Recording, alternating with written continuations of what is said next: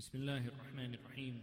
الحمد لله رب العالمين وصلى الله وسلم وبارك على نبينا محمد وعلى آله وصحبه أجمعين.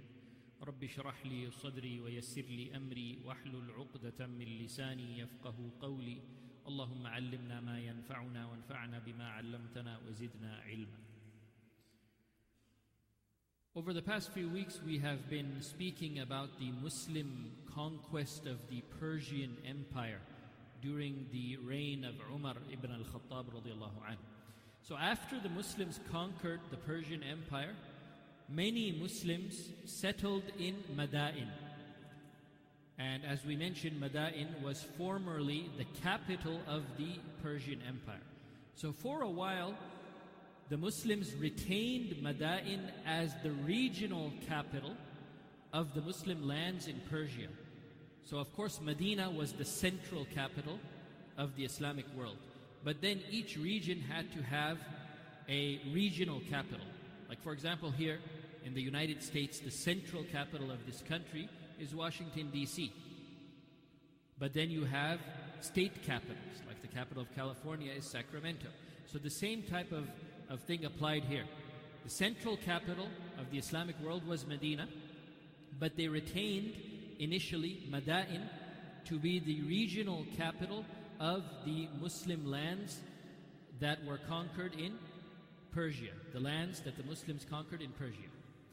But the Muslims living in Madain now, they had trouble adjusting to the climate, to the weather, to the environment of Madain. It was very different from the Arabian Peninsula. The Arabian Peninsula is a desert. And Madain was not. Rather, it was a humid region. It had rivers, it had trees, it had lush greenery, right? So, this is basically the opposite of what the Arabs were used to. They were used to a dry desert climate. And now, those who had moved to Madain, they were not able to adapt to the difference here in the environment and the difference in the climate. So they actually started getting sick and they started getting weak physically. So sometimes when they would visit the Arabian Peninsula, maybe they would be going to Mecca for Hajj or they would be coming to Medina for some reason. When Umar ibn Khattab anhu met with these people, the people who were coming from Madain, he noticed a change in them. They looked different. He noticed some weakness in their face and some weakness in their physical characteristics because they were living in Madain. They weren't adapting well to this change in env- environment. So Umar radiallahu anh, he decided that, okay, Madain, probably it's not the best place for us to keep as the regional capital of the Muslim lands in Persia. We need to change it. We cannot keep that as our central location over there in Persia because the people are not able to adjust to that type of an atmosphere. So Umar radiallahu anh, he sent a letter to Sa'd ibn Abi Waqqas, who was the commander of the Muslims there in the Persian lands. He sent a letter to Sa'd, and he told Sa'd to send Salman al-Farisi and Hudhayfa ibn al-Yaman. Send these two companions of the Prophet wasallam, Salman al-Farisi and Hudhayfa ibn al-Yaman, send them to look for a land that is not right on the river. Madain was right on the river. And that is what made it so lush and so green and so humid because it's right on the water. So Umar radiallahu anh, he sends this letter to Sa'ad, send Salman and Hudayfa to look for a land that is not on the river, but at the same time it's not too far away from the river. So it should not be like right on the river, but at the same time it should be accessible to the river. It shouldn't be very far away from the river. And also, that land should be in a position where there is no need to cross over water. If someone wants to go from Medina to this land that Salman and Hudayfa have to look for, that the path from Medina to, to this land, it should not have any water in between. You won't have to cross any lake or any river or any sea in order to get from Medina to this land. So these were the guidelines that Umar radiallahu anh sent. He said to Sa'd, send Salman and Hudayfa to look for a land that has these characteristics. It's not on a river, but at the same time, it's not too far away from a river. And between that land and Medina, there should be no bodies of water. So Sa'ad, he received these instructions from Umar ibn al-Khattab radiallahu an, and he quickly sent Salman and Hudayfa to carry out these commands. You two go and look for a place where we can establish a city to make our capital.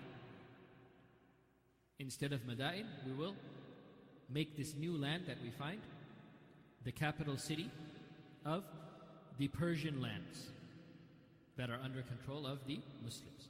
So Sa'ad sent Salman and Hudayfa, and Salman and, and Hudayfa went out on this task to look for a suitable land.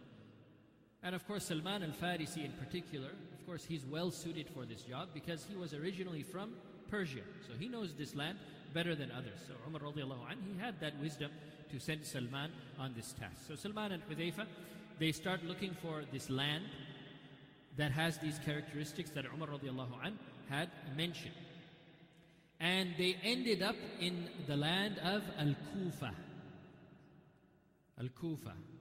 And they, they found that that's the best place that fits these requirements that Umar radiallahu anh mentioned. It's not on the river, but at the same time it's not too far away from the river. And if someone is coming from Medina to Kufa, they will not have to cross over any bodies of water.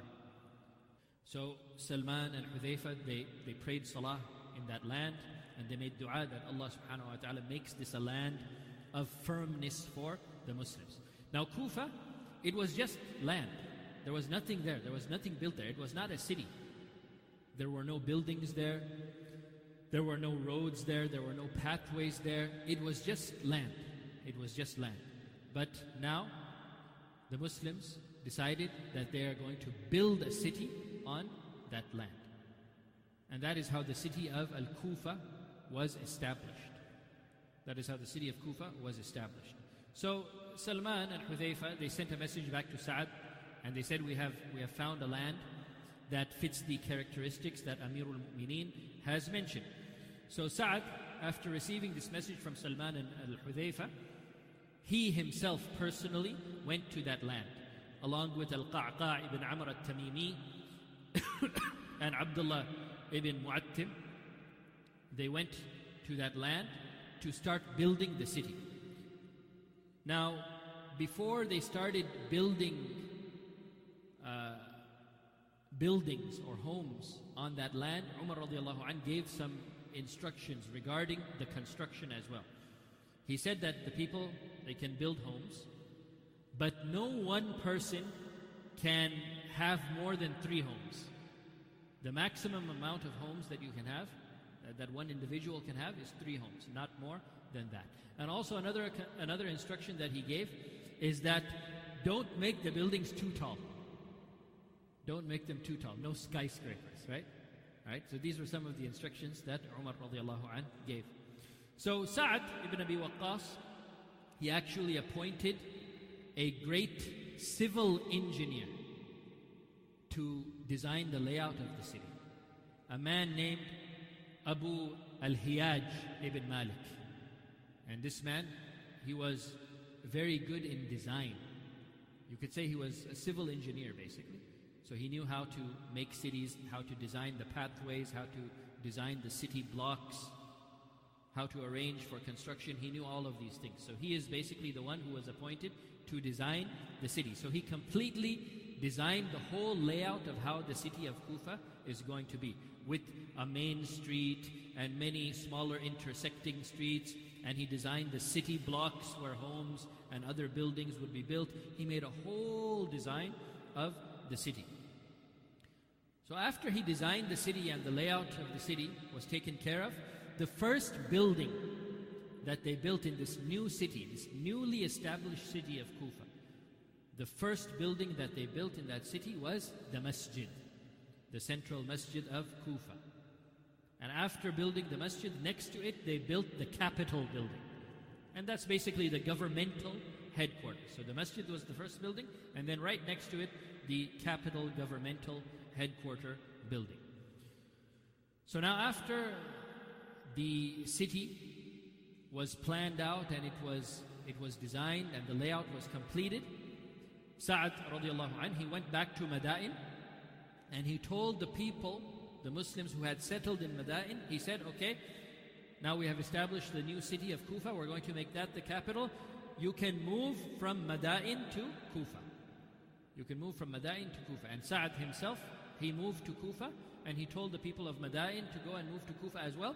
But he gave permission to whomever wanted to stay in Madain. If you want to stay in Madain, if you want to continue living in Madain, you are free to do so. But the capital now is going to be this new city, the city of Kufa. And in this way, Kufa was established and it was built by the Muslims and it became the regional capital of the Muslim lands in Persia. It became the regional capital of those lands during the time of Umar ibn al-Khattab. Then later on, a number of years later, during the Khilafah of Ali ibn Abi Talib, Kufa actually became the central capital, not just the regional capital anymore. Kufa became the, the central capital of the Islamic world. It was moved from Medina to Kufa.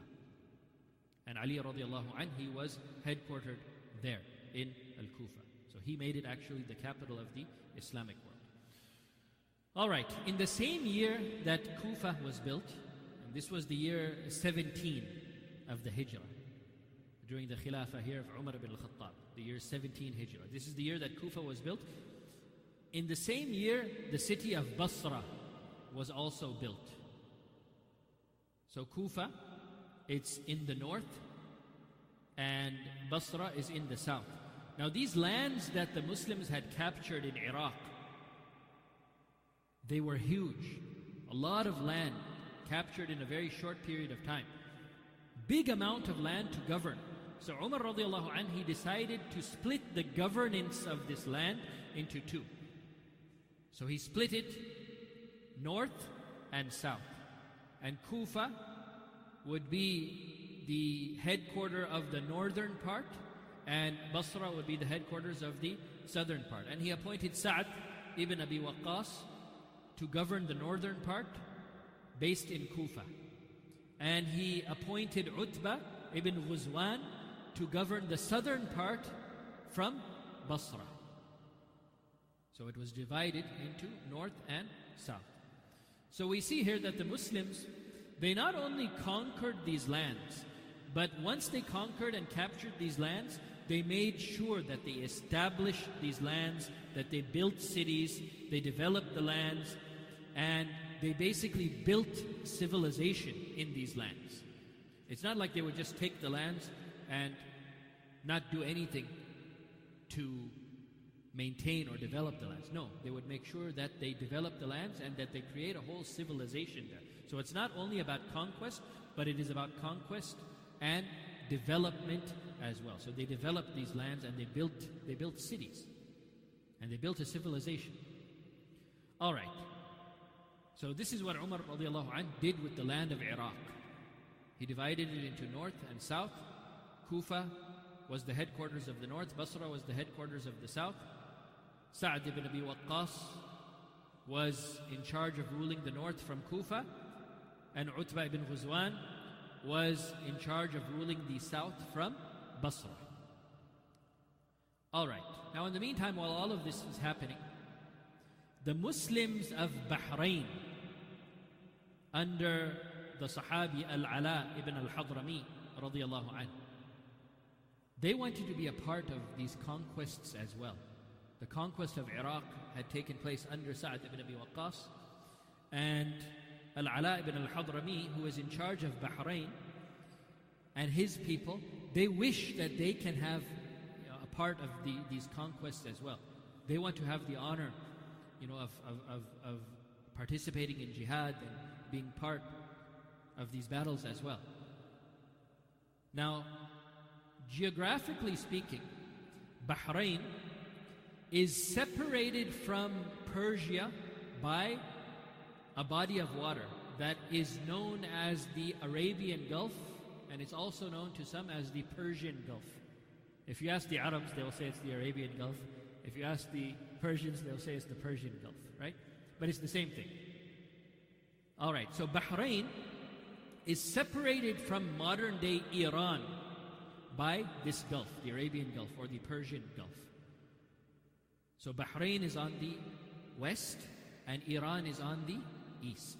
Now, up to this point, the conquest of Persian lands had only taken Iraq.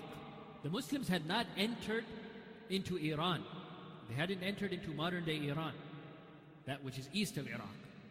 They had conquered, they had conquered Iraq, the northern part and the southern part, but they had not expanded eastwards into Iran at this point. Now, Al Ala ibn al Hadrami, who is in Bahrain, he is thinking that, okay, Sa'ad and his army, they have taken Iraq, but we can cross the Gulf and we can get right into Iran. So we can actually expand the borders more. And then we can also participate in these conquests and this jihad as well. So Al-Ala ibn al-Hadrami, this was his idea. That Iraq has been already taken care of. Now we can go into Iran by crossing the Gulf.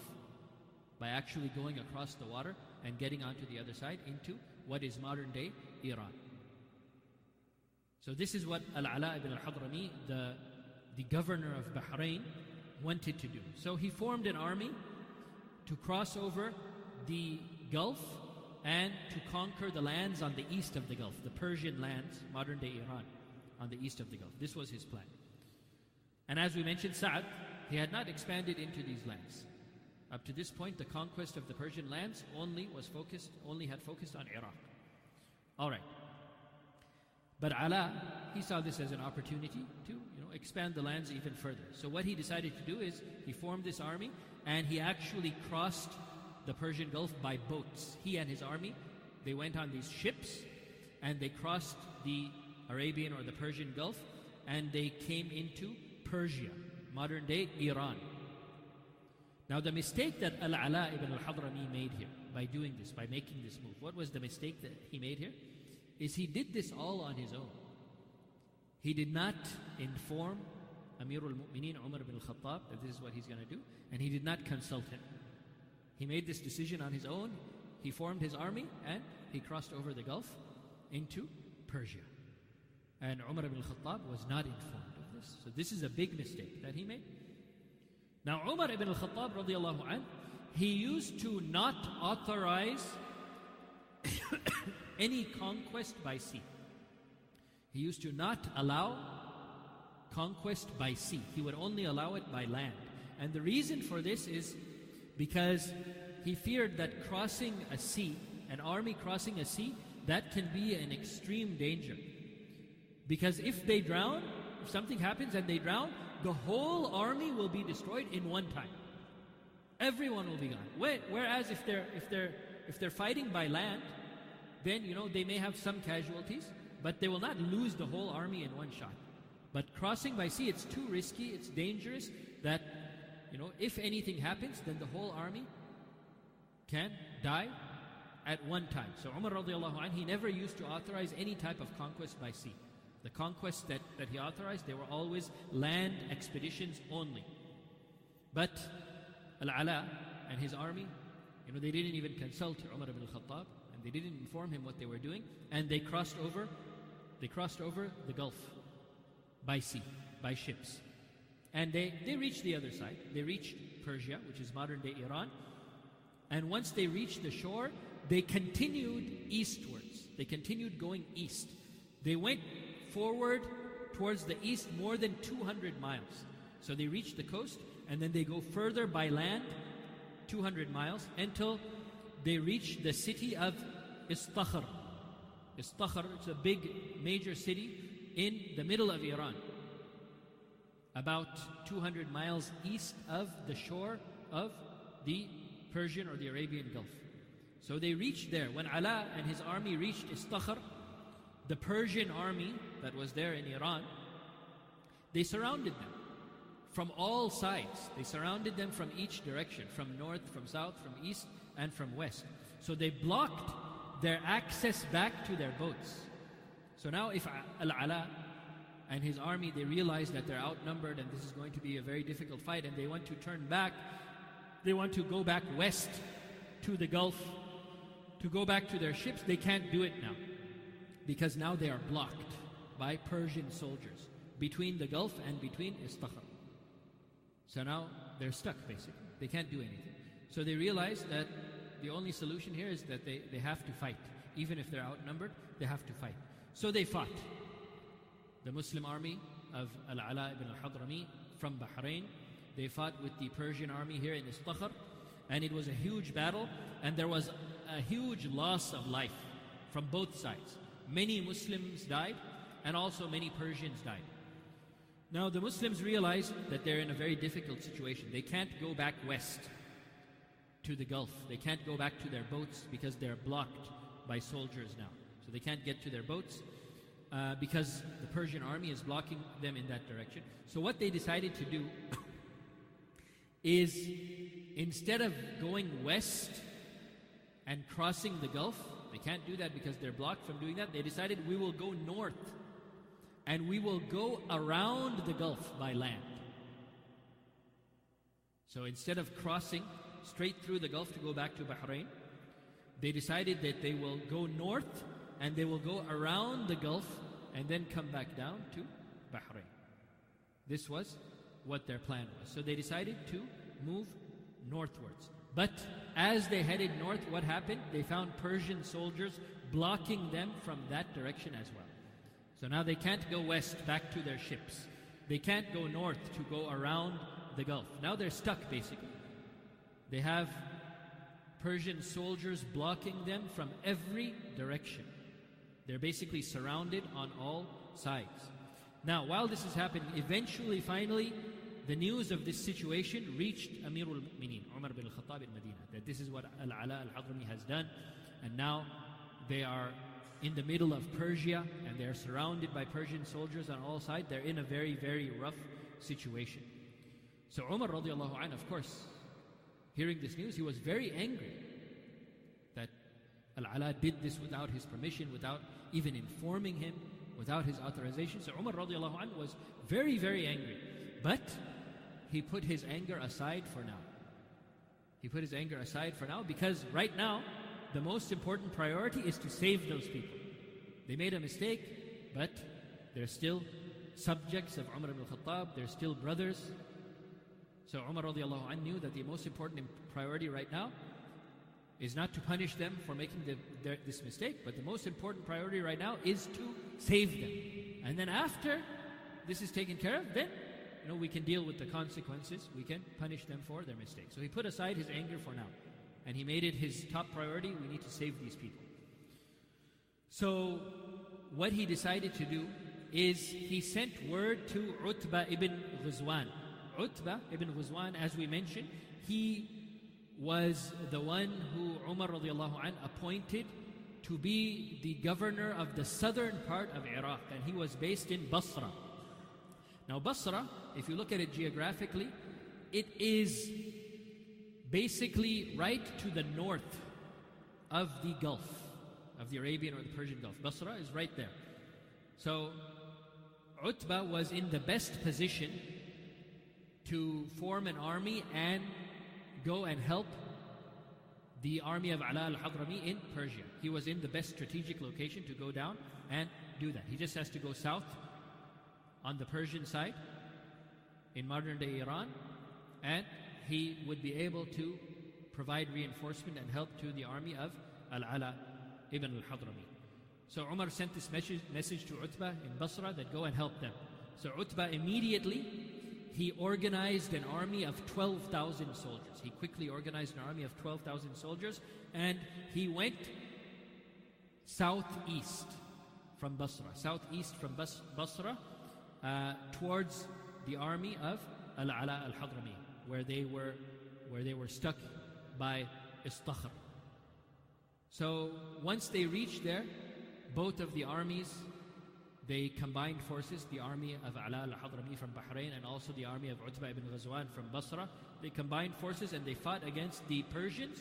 And Alhamdulillah, the Muslims were victorious. And finally now, the army of Al-Ala al-Hadrami is safe from this Persian threat now, Alhamdulillah.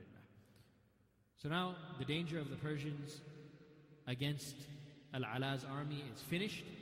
And now it's time for Umar radiallahu anh to punish Al-Ala ibn Hadrami for taking this decision and making this, this move without getting his permission. So what Umar radiallahu anh did is he removed Al-Ala from his position as the ruler of Bahrain. He took that leadership position away from him and he ordered Al-Ala ibn al-Hadrami to move to Kufa. To move to Kufa and to be under the command of Sa'd ibn Abi Waqqas. Now you're not going to be a governor anymore. Rather you are going to be subjected to the rules of Sa'd ibn Abi Waqqas in Kufa. So this is what he ordered for Al-Ala al-Hadrami. He took him away from his position of leadership in Bahrain. And this was uh, the consequence of making this type of a move without the permission of Amirul Mu'mineen. So you see here that these type of decisions they cannot be done without authorization and permission from the ruler. If people make these decisions on their own without being authorized by the ruler to do these things, it will lead to chaos. So it's very important that you follow the chain of command. And you must follow the instructions of Amirul Mu'mineen. You do what he orders you to do, and if he doesn't authorize you to do something, you cannot do it. Sam'an wa ta'ah. We listen and we obey. So, because Al-Ala ibn al-Hadrami did this without permission of Umar radiallahu anh, he was punished and he saw the consequences of that mistake.